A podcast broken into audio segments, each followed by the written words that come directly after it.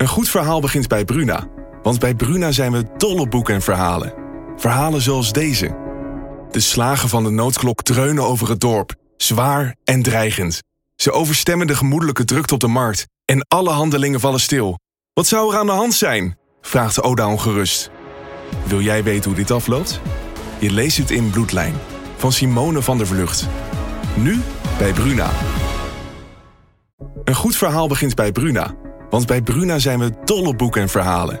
Verhalen zoals deze. Het nieuws reist je snel, zoals dat soort nieuws doet. Ik wist dat het ook over jou ging, zodra het eerste bericht uit Parijs kwam. Bijna zes jaar geleden nu. Op een vrijdag de dertiende. Een datum als een slechte grap. Jij was de rook, Flo, en op jouw profiel bleef het stil. Wil jij weten hoe dit afloopt? Je leest het in Luister van Sascha Bronwasser. Nu bij Bruna.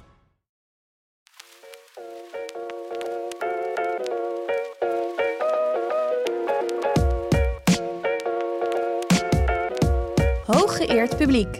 Dit is de cultuurgids voor Noord-Nederland. In deze podcast leiden redacteuren van Dagblad van het Noorden en Leeuwarden Courant je door het kunst- en cultuuraanbod van Drenthe, Friesland en Groningen. Dames en heren, welkom bij Hooggeëerd Publiek.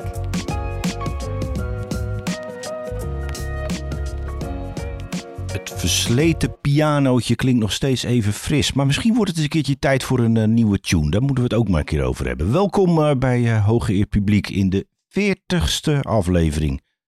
En we gaan het hebben over het Dadaïsme in Museum Drachten. Dat is misschien wel een van de meest bijzondere kunststromingen, kunstvormen, kunstexplosies van de vorige eeuw geweest. Uh, en dan gaan we praten met Martin Winters, kunstenaar die er alles vanaf weet. We gaan het hebben over Ted van Lieshout, kinderboekenschrijver. En nog veel meer. Uh, we gaan laten een geluid horen van Koert Schwieters. Dat uh, houdt verband met Museum Drachten. Uh, aan de knoppen zit Lieselotte Schuren. Want Arjen Reinders is met of op zwangerschapsvakantie. Het is maar hoe je dat wil, wil noemen. En omdat Kirsten van er ook niet is. Ook die heeft verlof. Is collega Giete Brugman terug. Gelukkig. Giete. De lezers van, de, de, lezers van Dagblad van het Noorden en de Leeuwarden Krant. Die ja, die kennen jou natuurlijk van al die stukken die je hebt geschreven. Maar je bent een tijdje wat minder productief geweest. Volgens mij had je de grap eraf. Overspannen heet dat. en ik ga niet het Engelse woord gebruiken, want dat vind ik uh, niet leuk klinken. Ik mm. gewoon te veel in te korte tijd willen doen, denk ik. In afwezigheid van anderen door fysieke ongemakken. Um, en ja, als je je dan verantwoordelijk voelt en uh, denkt van, daar kan daar ook nog wel bij moet je niet doen. Ja. is niet goed en niet verstandig. Ja, nou, maar dat heeft, heeft, iets te lang geduurd. Ja, maar je bent in ieder geval terug. Misschien nog niet uh, meteen uh, op het uh, niveau wat je graag zou willen. Waar ik nieuwsgierig naar ben. Ik ben zelf... Ik hoop ook niet weer op dat niveau terecht te komen. oh ja, dat is natuurlijk... Ja, dat, dat, moeten we natuurlijk ook niet hebben. Nee, dat is ook over zo. Maar ja, goed. Die productiviteit die we van jou gewend zijn... dat komt misschien nog weer een keer in beeld of nou anders. Maar waar ik nieuwsgierig naar ben... Want dat is ook omdat ik voor mezelf niet weet of ik ooit over, overspannen ben geweest. Misschien ben ik het permanent. Maar heb jij in die periode uh, anders uh, plezier beleefd aan kunst en cultuur? Ga je dan, of was je daar ook flauw van, van de kunst en ja, cultuur? Nou, het is niet zozeer dat je er flauw van bent, maar eerst kan je het even niet hebben. Want alles herinnert je aan werk. En als je ergens naartoe gaat waar je uh, eigenlijk voor je ontspanning naartoe gaat, maar ze kennen je, dan is dat weer een aanleiding om over het werk te hebben oh, of over je toestand te hebben. Ga je hier iets over schrijven, zeggen ze dan natuurlijk? Nou ja, die, uh, ik heb een automatisch antwoord ingesteld op een gegeven moment in mijn uh, mailbox. Dat scheelt een stuk. Ja. Um, en ja, kunst kan heel troostend zijn. Precies. En heel uh, ontspannen zijn. Maar de eerste, zeker de eerste maand kon ik niet veel hebben. Oké. Dus uh, nee, dat is niet altijd uh, zo dat, dat je daarop terug kan vallen. Ja, ja maar uh, heb jij wel de ervaring dat het troostend kan zijn? Heb je er troost aan kunnen ontlenen? Ja, en dingen die, die je echt heel mooi vindt. Dat je denkt van, oh, daar kan ik gelukkig wel van genieten. Of ja. dat je dan je ontspanning kan vinden in een boek of zo. Maar nou ja, boeken, dat was in het begin ook niet. Concentratie opbrengen voor een heel boek, ja. lukt ook niet. Maar... Uh, ik merkte laatst wel, hè, een tijdje terug alweer, toen ben ik met mijn vriend naar de Lauwerslandroute geweest. Nou, lekker toeren met de auto, de in, de uit. Hij reed, weet je wel, dus ik hoefde niet veel te doen. En op dat moment was ik net een leuk testje aan het doen voor uh, de, therapie die ik daar dan volg. Of de behandeling die ik krijg, het is maar hoe je het wilt noemen. En uh, had ik een hartslagmetertje op en dan kon ik achteraf keurig zien dat uh, ik zat lekker in de auto, lekker rustig, groen. Even eruit, loop je met de hond, dat was de inspanning. En daarna kwam ik weer tot rust, was kunst aan het kijken. En nou ja, dus dan werkt dat dus kennelijk wel heel ontspannen. Ja. Dus dat, toen was de grootste druk eraf in ieder geval. Toen was ik ook, had ik ook het gevoel van, uh, we zijn weer op een goede weg, we kunnen straks weer aan. Ja, oké. Jij bent uh, heel erg van het kijken, maar heb je ook geluisterd in die periode? En dan niet naar deze, deze podcast, dat zei je vergeven, maar muziek en zo. Werkt dat? Werkt, of is dat, kun je daar ook geen concentratie voor opbrengen? Um, het is meer dat, je, dat ik liever niet iets aan mijn hoofd heb Oké. dan. Ja. Dus ook geen muziek. Ik, ben, ik kan heel goed in stilte ah, ja. verkeren. Ja. Ik, ik verbaas me altijd over mensen die echt om er altijd muziek aan hebben. Of een tv of uh, een praatprogramma. En, nou, ik word zo moe soms van andere, naar andere mensen luisteren. Nee, dat kan ik me ook wel voorstellen. Nee, het, geeft, het, het is mijn ervaring. Ik vind muziek luisteren, vind ik, dat vind ik iets fantastisch. Want dat kun je dus werkelijk nou ja, uh, onbeperkt doen. Maar ja. dan moet je wel het luisteren. kan je ook overal heen, doorheen slepen. En muziek mag ook wel op de achtergrond. En mag ook zeker wel op de voorgrond soms. Ja. Maar um, nee, dat is, dat is niet waar ik het eerst aan denk. Nee, oké, goed. Nou, uh, je bent uh, op de weg terug, zoals dat dan heet. we gaan het hebben straks over Museum Drachten. Daar heb je wel een band mee. Ben jij al naar de nieuwe tentoonstelling wezen kijken? Of die zijn ze nu aan het inrichten vermoedelijk? Want we gaan het nu hebben over ja, uh, 100 jaar uh, Dada en uh, Koert Swieters. In het, het is wel een prachtige titel overigens. Dat hij het Eindparadies voor die nieuwe kunst Koert Swieters in Drachten. Ik, ik heb het idee, volgens mij zou het dit weekend open gaan. Oké. Okay, Want je... het verhaal wat Azing Wouters erover heeft geschreven was twee weken voor de opening volgens mij. Ja.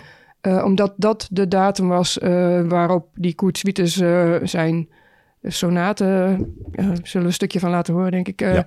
het, um, uh, uitbracht. En dat dat eigenlijk het einde van Dada was. Maar nu komt er dus weer opnieuw aandacht voor. Dat is wel grappig. Hoor. Ja. Nou, we gaan in ieder geval spreken met, we gaan bellen met Martin Winters. Die weet alles van deze tentoonstelling. Die weet alles van Koert Swieders. Die weet alles van Dada. Nou, misschien alles. Maar wel maar zo, van Mertsbouw, dat kan hij Van mooi Mertsbouw, dat kan hij ook heel mooi spreken. Dus als Lieselotte de toetsen in toetst, dan krijgen we hem vanzelf aan de telefoon de oersonaten. Uh, ja, Kieten had het al. Ik heb er een Jaap Blonk uitvoering van. Die duurt heel erg lang. Bijzondere, hele bijzondere muziek. Voicemail van Martin Winters. Boodschappen naar de piep. En dan ben ik zo snel mogelijk terug. Dank u wel. Verdraaid. Dat is toch weer even heel wat. Dat heb je met die kunstenaar. Het loopt altijd anders dan gedacht. Hij is vast druk het, aan het werk of zo. We gaan het opnieuw doen.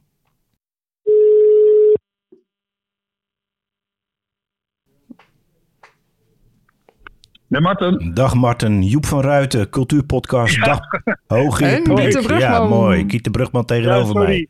Nee, is oké. Okay. Sorry, sorry. Nou ja, je, ik, ben, uh, je bent er en dat is het belangrijkste. Dus we gaan, ja, dat is ook zo. We gaan, meteen, uh, we gaan meteen van start uh, met, met onze ja. vragen over Eindparadies voor die nieuwe kunst. Koert Swieters in Drachten. En jij, jij weet meer dan wij. wie, daar beginnen we maar mee. Wie is Koert Swieters? En waarom moeten wij hem kennen? um, nou ja, waarom je hem moet kennen is... Uh, Koert Swieters was een uh, Duitse kunstenaar...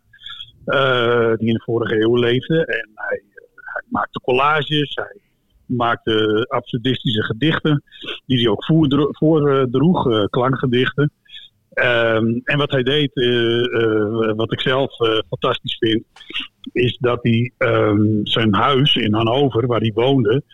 Uh, helemaal heeft omgebouwd met, uh, met gevonden materialen. Dus hij, alles wat hij op straat vond en van vrienden kreeg, van plankjes tot, uh, nou ja, verzin het maar, daar heeft hij zijn hele huis mee getransformeerd.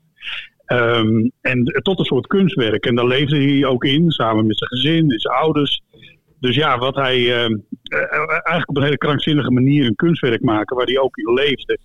En dat hij sowieso wat hij deed, is dat hij van afvalmateriaal zijn kunstwerken maakte. Dus ook uh, collages en zo met gevonden papiertjes, buskaartjes. En uh, ja, het is gewoon heel bijzonder werk. Een soort sprokkelen, ja. Hij wordt tot het uh, dadaïsme, ja.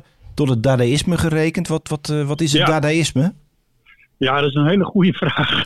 um, daar waren ze zelf ook niet uit. Daar maakten ze soms ook wel wat ruzie over, geloof ik. Het is zelfs zo dat Koert Swieters helemaal niet uh, op een gegeven ogenblik ook niet toe werd gelaten tot het daar eerste, omdat ze zijn werk uh, te esthetisch vonden. Dus ze zeiden van ja, wat jij maakt is eigenlijk veel te mooi. Um, dadaïsme, ja, dat, het is eigenlijk een, een ja, soort anti-kunst. Um, en heel duidelijk ook een reactie op uh, de Eerste Wereldoorlog. He, wat er gebeurd was, de Eerste Wereldoorlog was voorbij. En nou ja, heel, heel Europa lag in puin. En de Dadaïsten die reageerden daarop door eigenlijk te zeggen van ja, de, de boel is zo krankzinnig geworden.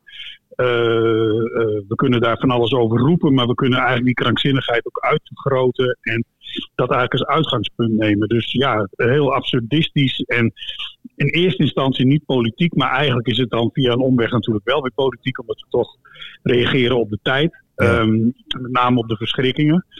Dus ja, dadaïsme, ja, wat is dat? Um, uh, volgens mij heeft een van de dadaïsten ook ooit gezegd van dada is alles en dada is niks. Ja, ja. ja brengt ons dat een stap verder. Ja, ja, dat kon niet gekker. Ja, dat kon niet gekker. En dan komt nou bij de, de, de, de meest heikelige vraag die ik kan stellen. Absurdisme, afschrikwekkend, vreselijk. Wat heeft dat met drachten te maken? Uh, nou, um, even Niets, kijken. dat alles. nee, nee, Drachten is natuurlijk uh, de mooiste plek uh, van Noord-Nederland. Ja, ik geef hem graag aan, ja. daar staat, daar staat hij. Ja, maar het is toch, het is, het is, het is, op, het is, het is voor, denk ik, voor mensen die niet in Drachten komen, of uh, niet vaak in Drachten komen, ja. is het opmerkelijk dat Koet Sweeters en Dada in Drachten worden herdacht. Dus, ja, nou ja, nee, waar het op neerkomt, eigenlijk is het heel eenvoudig. Koet Sweeters, die is regelmatig in Drachten geweest. Hij was bevriend met de gebroeders uh, Rinsema en daar was hij mee in contact gekomen via Theo van Doesburg, uh, de man van de stijl. En um, hij kwam hier op bezoek en hij maakte ook werk samen met de Rinsema's. Um, maar de aanleiding van de tentoonstelling, uh, heel direct, is het feit dat 100 jaar geleden Suites heeft opgetreden hier in een hotel. In Hotel de Phoenix. En daar zaten 40 man in de zaal. En Koert Sweeters die kwam op en die liet uh, allemaal zeer waanzinnige klankgedichten horen. En er is ook een gedicht van hem naar het Fries vertaald voor het publiek. Want ja, het was misschien ook wel goed dat ze er iets van zouden begrijpen. dus ja, um, uh, en dat, dat is een soort historisch optreden geworden. Ja. Ik vind het wel bijzonder dat je een, een, klankgedicht waar eigenlijk geen woorden in voorkomen naar het Fries kan vertalen. Nee, nee, nee. Dat is wel een echte. Want hij schreef ook zeg maar meer, nou ja, gangbare poëzie wil ik niet zeggen, maar uh, wel woorden. woorden. die je echt kan vertalen, ja. ja. En, um, maar hij, wat hij ook deed uh, tijdens zijn op, ik weet niet of hij het een dracht heeft gedaan, ik hoop het wel, maar dat hij gewoon ineens begon te blaffen als een hond. Bijvoorbeeld, dat ja. deed hij dan ook. En dan, um, in zijn tuin, bij zijn huis ging hij soms in een boom zitten en dan ging hij zingen als een vogel. Ja, ja, de, ja zo'n figuur was dat. Ja, Ga jij dat dan nu ook doen, Martin? nee, ik, nou, ze nu en dan uh, even blaffen is wel leuk. Nee, uh, dat, dat doe ik niet. Um, maar je, je, levert een bijdrage aan de tentoonstelling. En ja. wat, wat, is, wat is dat voor ja. bijdrage? Nou, ik heb um, een ruimte in het museum gekregen. En uh, uh, net als Suites, uh, en ook daarop geïnspireerd op wat ik net vertelde over die mertsbouw. Dus zijn huis wat hij helemaal verbouwd heeft, daarop geïnspireerd heb ik er ook samen met, nou ja, met iemand van het museum en een aantal studenten die me één dag in de week helpen, um, de hele ruimte getransformeerd met de muren. Die zijn, ja, je herkent het helemaal niet meer als museumruimte. Uh, het is een soort grot geworden van opgebouwd uit keukenkastjes, laadjes, uh, allemaal plankjes en noem maar op. En dat, dat, ja, dat ziet er vrij wild uit.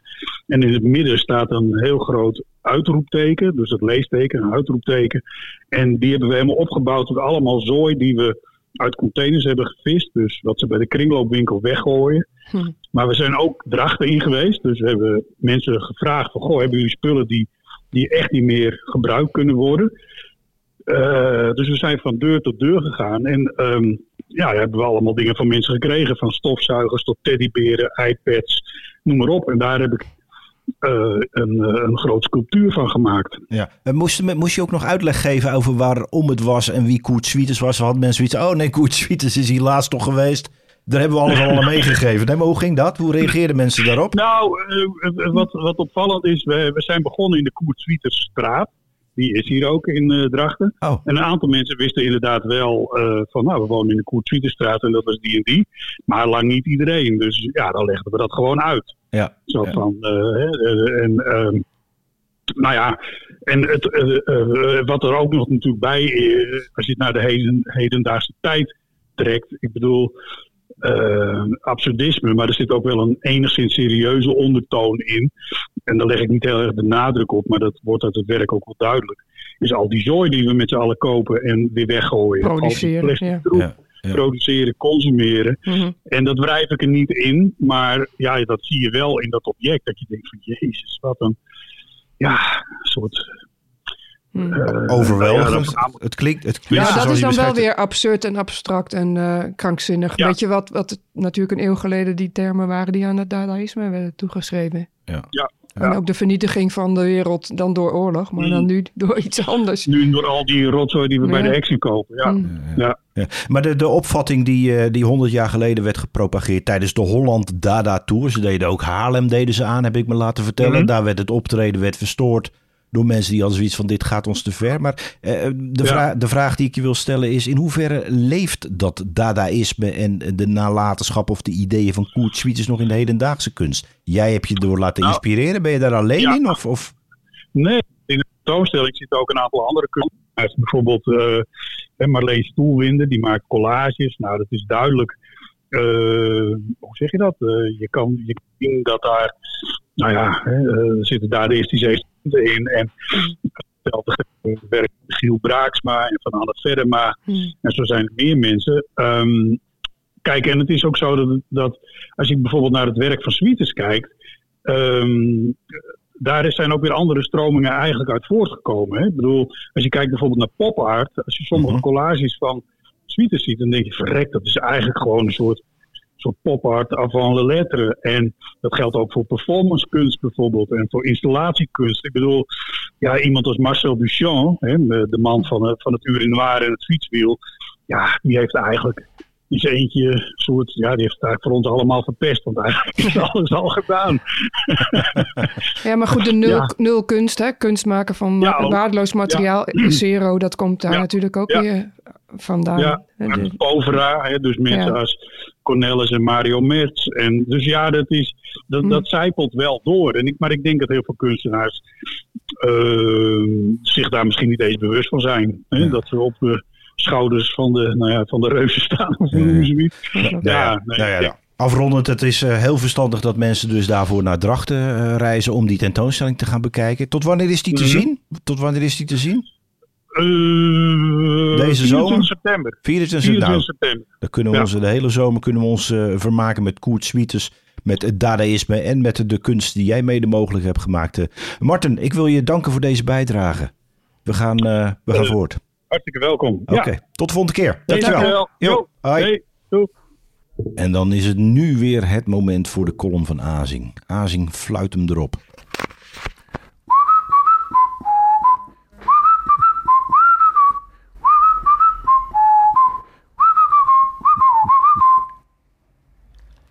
Het LAX, Landelijk Actiecomité Scholieren, heeft een jaarlijks wisselend bestuur. Dit jaar bestaat het uit Lotte, Lars, Fien, Janoeke, Rafke, Silas en Koen. VWO'ers, op eentje na. Daar bedoel ik niks mee. Hadden ze allemaal op het VMBO gezeten, dan was het ook fantastisch geweest.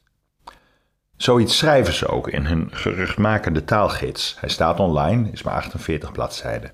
Zeg liever geen hoogopgeleid en laagopgeleid, want iedereen is even veel waard. Verder geen zittenblijvers meer, maar mensen die dubleren.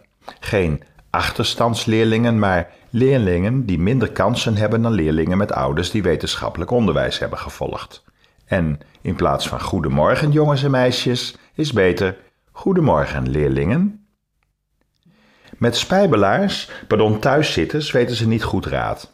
Wel vinden ze het een ongelukkig woord, want een mens is meer dan iemand die alleen maar thuis zit. Een argument dat trouwens ook geldt voor duivenmelkers, voetballers, hoveniers, columnisten, BBB-stemmers en elke buurvrouw. Maar goed, Lax vindt thuiszittende leerling al een stap voorwaarts. Ik niet.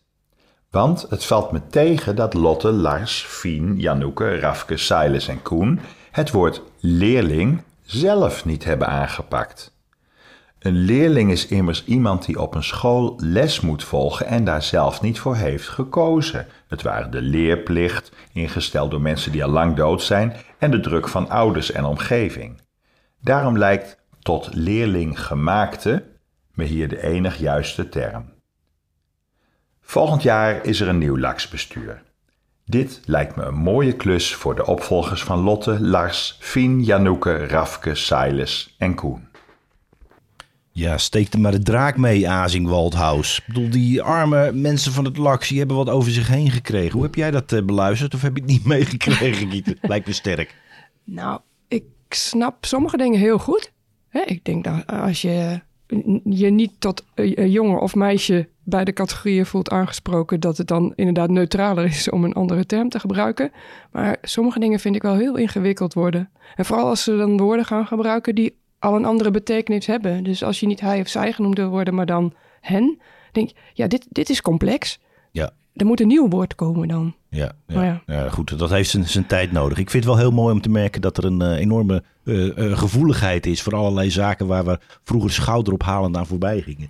En het is ook wel heel mooi dat er een generatie aan, aan zit te komen, of, of er al is, die zich uh, hier druk over maakt en zeggen: Kom op, het kan een stuk scherper. En dat is toch, dat is toch heel bemoedigend. Ja, of juist zachter, misschien wel. Of zachter, inderdaad. Ja. ja. Het is een mooi bruggetje naar het uh, volgende onderwerp. Want uh, ik wil het graag hebben over Ted van Lieshout. Ik kreeg de tirade op de mat.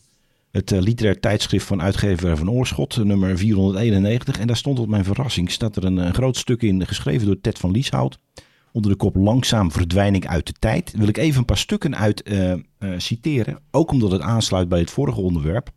Want uh, Ted van Lieshout merkt dat er heel wat verandert. En dat is vooral in zijn geval de rol van de kinderboekenschrijver. Van hem, lees ook haar, schrijft hij, wordt nu verwacht dat hij diverser en inclusiever schrijft. Dus meer over kinderen van kleur en met een biculturele achtergrond. En ook meer over seksuele geaardheid en gender. Dat klinkt goed, er zit echter een maar aan. Want die boeken moeten wel voldoen aan de normen en waarden die door de ouders en verzorgers van die kinderen worden voorgeschreven. Nou, een stukje verder schrijft hij: Aan de ene kant wil men graag dat in kinderboeken meer bevolkingsgroepen worden gerepresenteerd. Maar dat mag niet op een stereotype wijze gebeuren en de auteur mag ook niet in de huid kruipen van een personage dat wezenlijk anders is dan hij zelf. Om een voorbeeld te geven, een auteur mag wel een personage uit een andere cultuur een rol laten spelen, maar het is niet gewenst dat hij zich vereenzelvigt met dat personage, omdat er dan sprake is van culturele toe-eigening. Nou, hij, uh, hij zit daarmee in zijn maag, want uh, hij mm-hmm. merkt dat uh, zijn ideaal, het autonoom kunstenaar zijn voor kinderen, dat dat onder vuur ligt. En hij ervaart dat als verlammend. Hij kan het eigenlijk niet meer aan. En hij zegt: Ik ben voor kinderen gaan werken omdat ik ze wil laten kennismaken met kunst door middel van de boeken die ik maak. Terwijl de wens van de samenleving op dit moment lijkt te zijn dat ik als kinderboekenmaker dienstverlening bied. Ik dien de boeken te maken die volwassenen nodig vinden voor kinderen voor wie zij zorg dragen. En hij wil geen dienstverlener zijn, Ted van Lieshout. Hij wil kunst maken die schuurt en aan het denken zet, die kinderen en ook volwassenen wapent bij het vormen van zichzelf. In vrijheid, zodat zij in in hun leven creatiever handvatten hm. hebben om op te groeien tot soepele, weldenkende mensen die in staat zijn om zich zelfstandig door het leven te bewegen en daarbij ten volle te genieten van wat in zijn ogen belangrijk is: kunst en de open geest die daarbij hoort.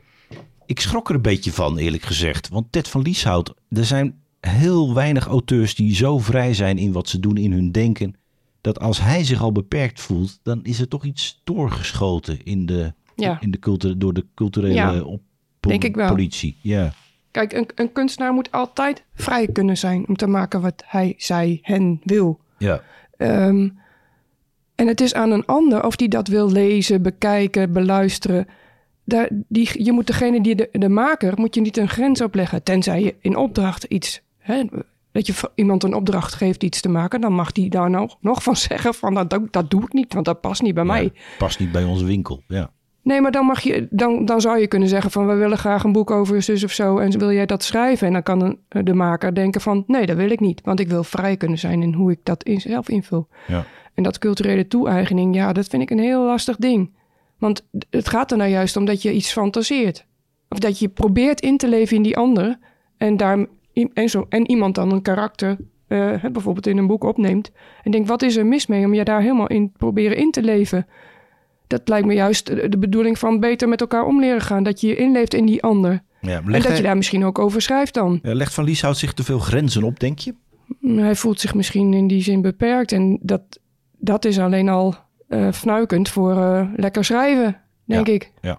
Maar hij, bedoel, hij, hij, schrijft ook in dat stuk dat hij merkt dat, laten we zeggen, de markt is aan het veranderen. En dat men dat er een publiek is wat zegt van ja, uh, Van Lieshout, dat zal allemaal wel wat jij schrijft. Wij willen, uh, wij willen het uit andere monden horen. Dat Dan moeten die andere monden dat maar gaan maken. Ja, het wordt ook wel gemaakt, ja. ja ik zou het wel jammer vinden kijk, als hij het, gaat, het, het, is meer zo, kijk, als hij, als hij iets maakt wat een schoolbestuur of een ouder niet wil, ja. ja. dan wordt het niet op school gebruikt. Maar hij mag het wel maken. Ja.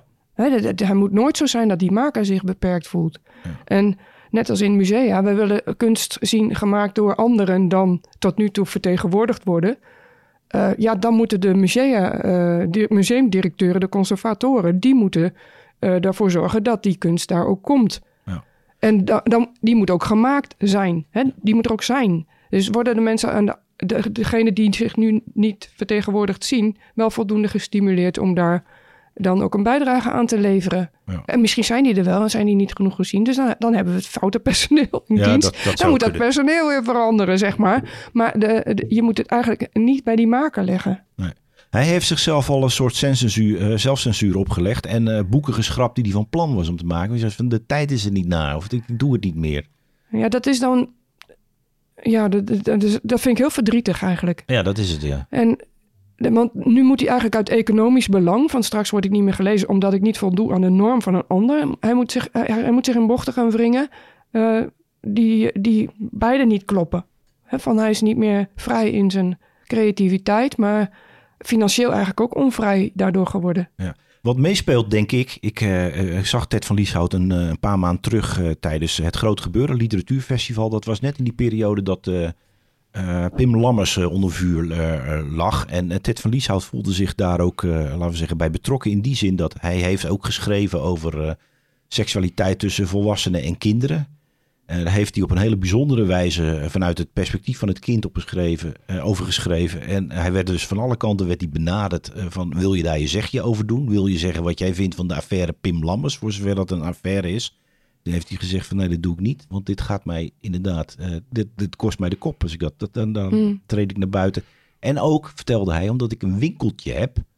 En uh, dat winkeltje, dat maakt hij samen met een, uh, een, een, illustrator. En dat heet Boer Boris. Hmm. En op het moment dat, dat Ted van Lieshout, en dat doe ik nu dus eigenlijk ook, ja. betrek in, een, in, een, in een, een, strijdperk waar hij niet in betrokken wil worden, dan, dan zal het hem dat, wordt het hem dat aangerekend. En dan krijgt hij de wind van voren heel lastig. Het is een soort mijnenveld uh, waar we in zijn beland, uh, vrees ik. Ja, weet je, aan de ene kant wordt geroepen dat iedereen moet kunnen zeggen en doen wat hij wil. En aan de andere, kant zeggen we dus, nee, dat mag niet. Want jij bent, jij bent niet een meisje, dus je mag niet als uh, het karakter opvoeren in een boek van een meisje. Of je mag dit niet, of je mag dat niet. Want dan voldoe je niet aan de nieuwe normen. Ja. Heel ingewikkeld hoor. Ja, het waait ongetwijfeld wel over, want we hebben ook perioden gehad waarbij het uh, van alles kon. En uh, Koert Swieters, waar we mee gaan afsluiten, die laat dat horen. Echt de periode dat alles kon, 100 jaar geleden en alles mocht. Oh, bebe,